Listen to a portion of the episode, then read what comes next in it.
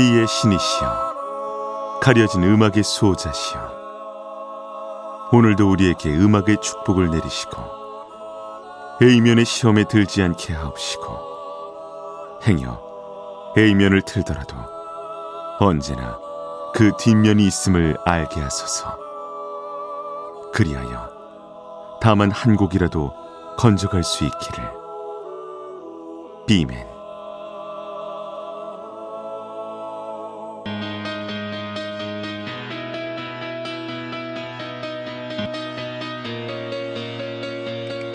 배순탁의 비사이드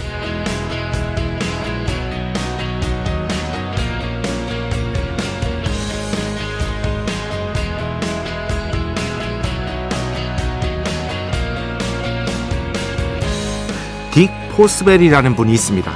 육상 선수였는데 혹시 들어보셨는지요?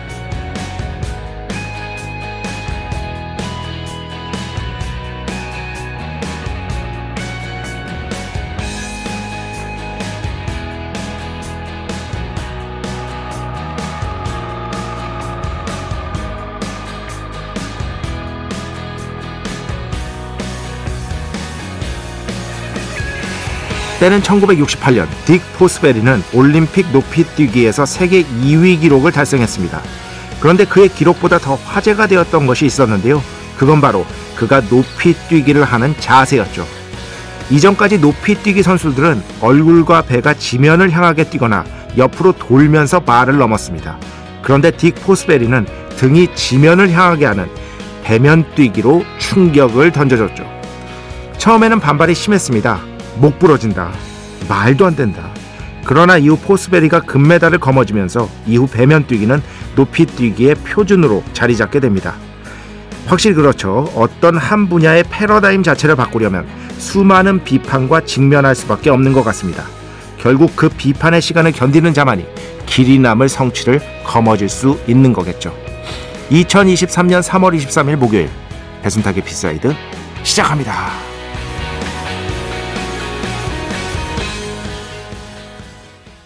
네, 오늘 첫 곡 여러분 좋아하시죠? 김동률 점프 함께 들어봤습니다. 어, 얼마 전에 부고 기사가 떴습니다. 이 딕 포스베리. 그래가지고 한번 이분에 대해서 알려드리려고 아, 가져왔습니다. 지금은 다 우상혁 선수, 대한민국 대표하는 높이뛰기 선수죠. 뭐 세계 최상위권이죠. 진짜 잘 뜁니다. 뭐 모든 높이뛰기 선수가 배면뛰기 하잖아요. 이렇게 배가 하늘로 향하고 등이 땅을 향하는 방식. 근데 예전에 높이뛰기 영상 한번 찾아보세요. 전혀 그렇게 뛰지 않았습니다. 앞으로 이렇게 뛰거나 예, 배가 땅을 향하게 아니면 뭐 옆으로 돌거나 아니면은 이렇게 가위치기처럼 가위차기처럼 이렇게 뛰거나 이런 방식들이었거든요. 그런데 이 딕 포스베리가 연구를 한 거죠. 저거보다 잘 뛸 수 있는 더 높게 뛸 수 있는 방법이 분명히 있을 텐데 해서 생각한 게 거꾸로 돌아서 뛰는 배면 뛰기 방식이었던 겁니다. 이걸로 2위까지 올랐어요. 그런데도 비판에 직면했죠. 이렇게 배면 뛰기를 하면 쿠션에 이제 닿을 때, 쿠션에 안착할 때 아무래도 좀 이렇게 한 바퀴 구르게 되잖아요. 그러면서 목이 위험하다. 아니면은 뭐 말도 안 되는 방식이다. 어, 원래대로 뛰는 게 더 맞다. 어, 더 높이 뛸 수 있다 했는데 과학적으로 결국 이 배면 뛰기가 훨씬 더 높이 뛸 수 있는 방식임이 증명되고 딕 포스벨이 금메달 따고 하면서 그죠? 사실 이 기존 권위라는 게 정말 무너뜨리기 어렵거든요. 완강합니다. 그 기존 권위를 무너뜨리는 것. 이게 패러다임을 전환한다. 라는 것일 텐데. 뭐 천동설, 지동설 얘가 가장 대표적이라고 할 수 있겠잖아요. 물론 그거보다 사이즈는 작지만 이 배면 뛰기 역시도 딕 포스베리가 처음에 욕을 엄청 먹어야 됐다고 합니다. 그런데도 불구하고 자신의 어떤 의견을 굽히지 않았고 이게 맞는 거니까 이게 맞는 거니까 결국에는 딕 포스베리의 방법이 저 이후에 표준으로 자리받았다. 배면뛰기가요. 그래서 영어 표현으로요. 포스베리라는 이름이 아예 들어가요. 아예 들어가 버립니다. 공식적으로 체조도 그렇잖아요. 어떤 체조 선수가 새로운 기술을 개발하면 그 체조 선수의 성을 넣잖아요. 여 기술 있잖아요. 영웅철 선수. 그런 식으로 영어 표현에 아예 포스베리라는 게 들어갑니다. 배면뛰기. 참 대단한 사람이었습니다. 그 시간을 견딜 수 있다는 게 쉽지 않거든요. 그 비판의 시간을. 저는 못 견뎌요. 나는 못 견뎌요. 멘탈이 두부라. 배순탁의 B side 여러분의 이야기 신청곡 받고 있습니다. IMBC 홈페이지 배순탁의 B side 들어오시면 사연과 신청곡 게시판 있고요. 문자, 스마트 라디오, 미니로도 하고 싶은 이야기, 듣고 싶은 노래 보내주시면 됩니다. 인별그램도 있죠. 인별그램 배순탁의 B side 한글, 영어 아무거나 치시면은요 계정이 하나 나옵니다. 제가 선곡표만 열심히 올리고 있는 배순탁의 B side 공식 인별그램 계정으로 DM 받고 있습니다. direct message 댓글로는 받지 않고 있다. DM으로 사연, 신청곡, 고민 상담, 일상의 사소한 이야기 얼마든지 좋습니다. 많이 많이 보내주시기 바랍니다. 네. 뭐 오늘 뭐 먹었어요? 오늘 뭐 했어요? 방금 달리기 했어요. 다 괜찮습니다. 문자는 샵 8000번, 짧은 건 50원, 긴 건 100원의 정보 이용료가 추가되고요. 미니는 무료입니다. 참여해주신 분들 중에 저희가 정성스럽게 뽑아서 B의 성수, Holy Water 비타민 음료, 바이라민 음료 드리겠습니다. 배순탁의 회사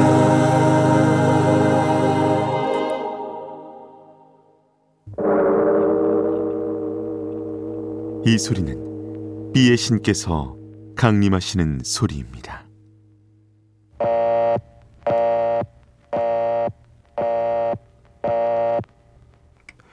비의 신께서 강림하셔서 저 비의 메신저 배순탁, 순탁배, 라이언배, 베이션토를 통해 존귀한 음악 하사해 주시는 시간입니다. B의 곡 시간 매일 코너 자 오늘은 여러분 좋아하시는 Red Hot Chili Peppers의 잘 안 나오는 음악을 가져왔습니다. Eddie. Iron Maiden의 상징과 이름이 같죠. Eddie.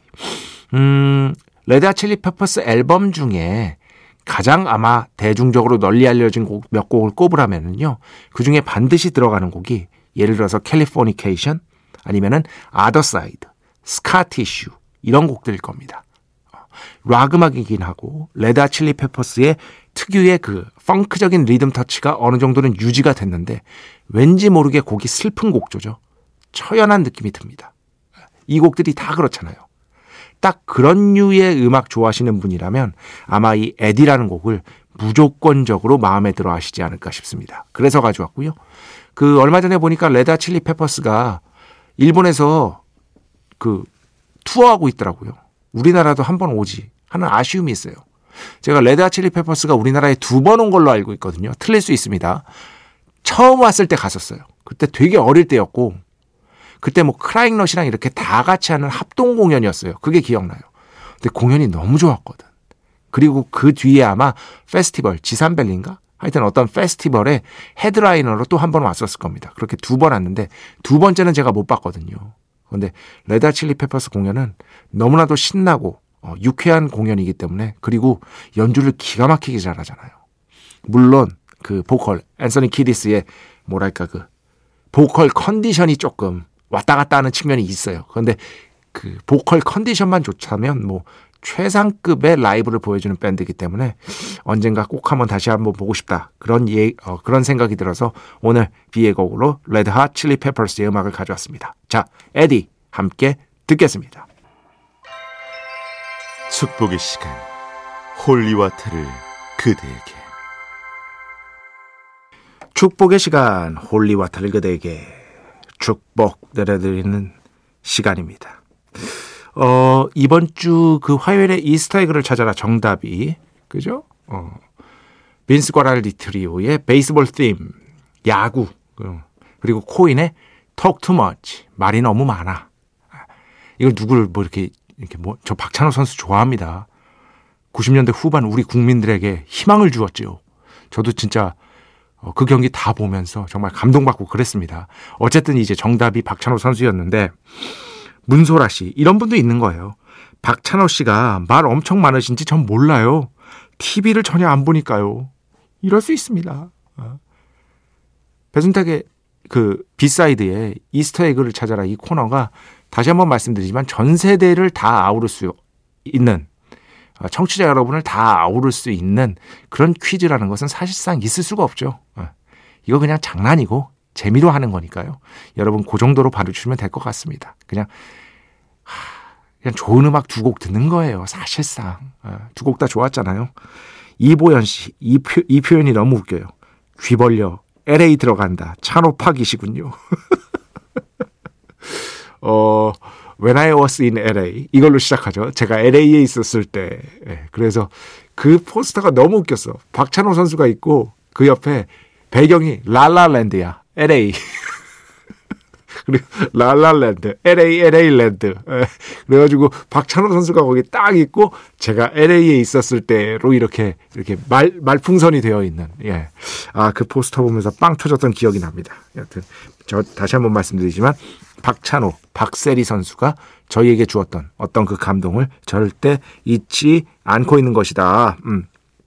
박은하 씨. 퇴근길을 집이 가까워서 조금밖에 못 듣지만 재밌게 듣고 있습니다. 배신의 한 수도 웃으면서 듣고 있어요. 에, 예, 감사합니다.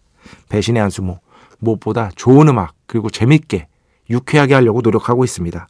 어, 배철수의 음악 캠프 들으시는 분들 많이들 어, 사랑해 주시기 바라고요. 물론 최고 인기 코너는 배철수의 음악 캠프가 끝날 때까지 변하지 않아요. 어, 배철수의 음악 캠프 내의 최고 인기 코너는 스크로브락입니다. 그걸 어떻게 어, 바꿀 수가 없는 겁니다. 그거는. 두 분의 이 티키타카는 넘어설 수 없는 신의 경지이기 때문에 어, 두 분 다 제가 정말 존경하는 분입니다. 진심으로. 어, 안상옥 씨. 예전에 이제 홍대 거리 얘기하면서 홍대는 상상땡땡 들어서기 전에 조땡 턱 떡볶이가 트럭에서 팔던 시절이 아마도 진정한 홍대 거리가 아니었냐 싶네요. 예. 제가 대학 다닐 때. 이 떡볶이 엄청 먹었습니다. 진짜. 트럭에서. 그리고 또 새벽 되면 사람은 엄청나게 많아요. 예전에는 96년대, 7년대 이때는요. 여러분 그 아시죠?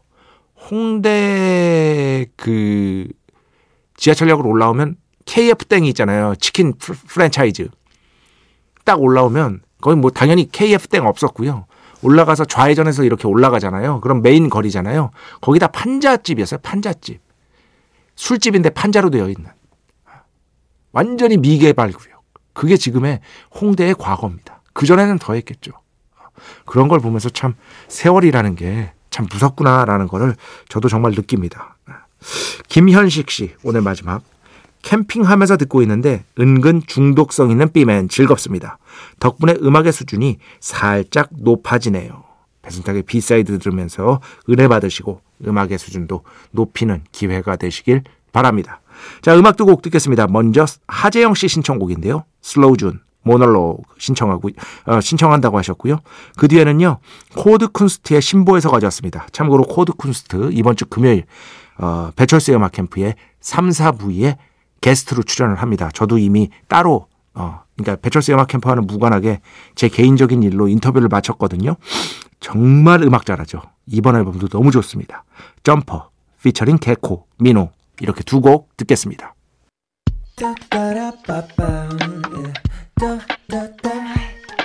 배순탁의 B-side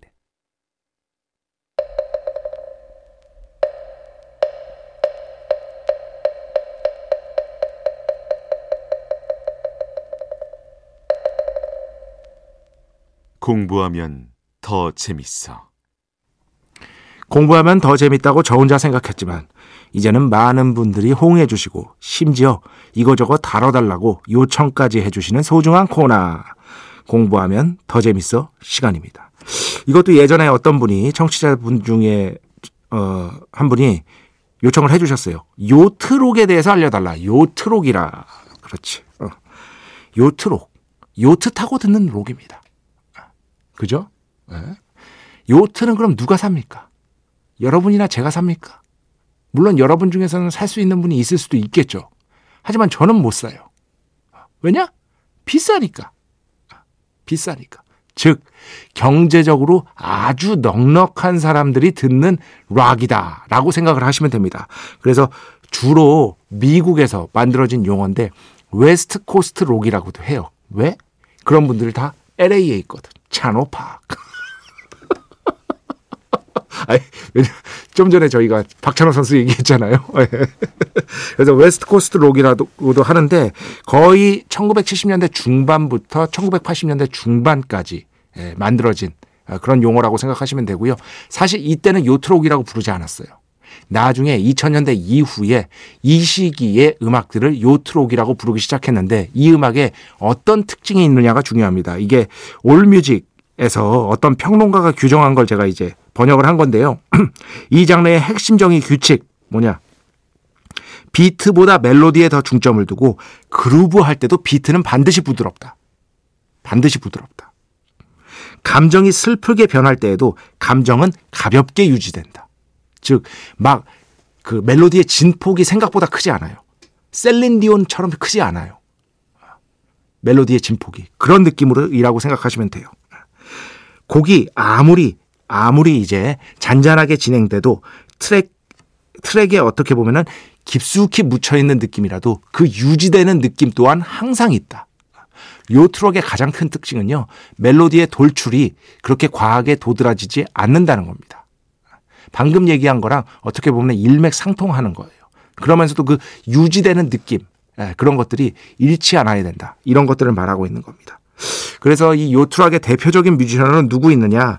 거의 크리스토퍼 크로스라는 뮤지션이 대표적인 뮤지션으로 손꼽힙니다. 예. 그리고 스틸리덴의 일부 노래들도 요트락으로 손꼽혀요.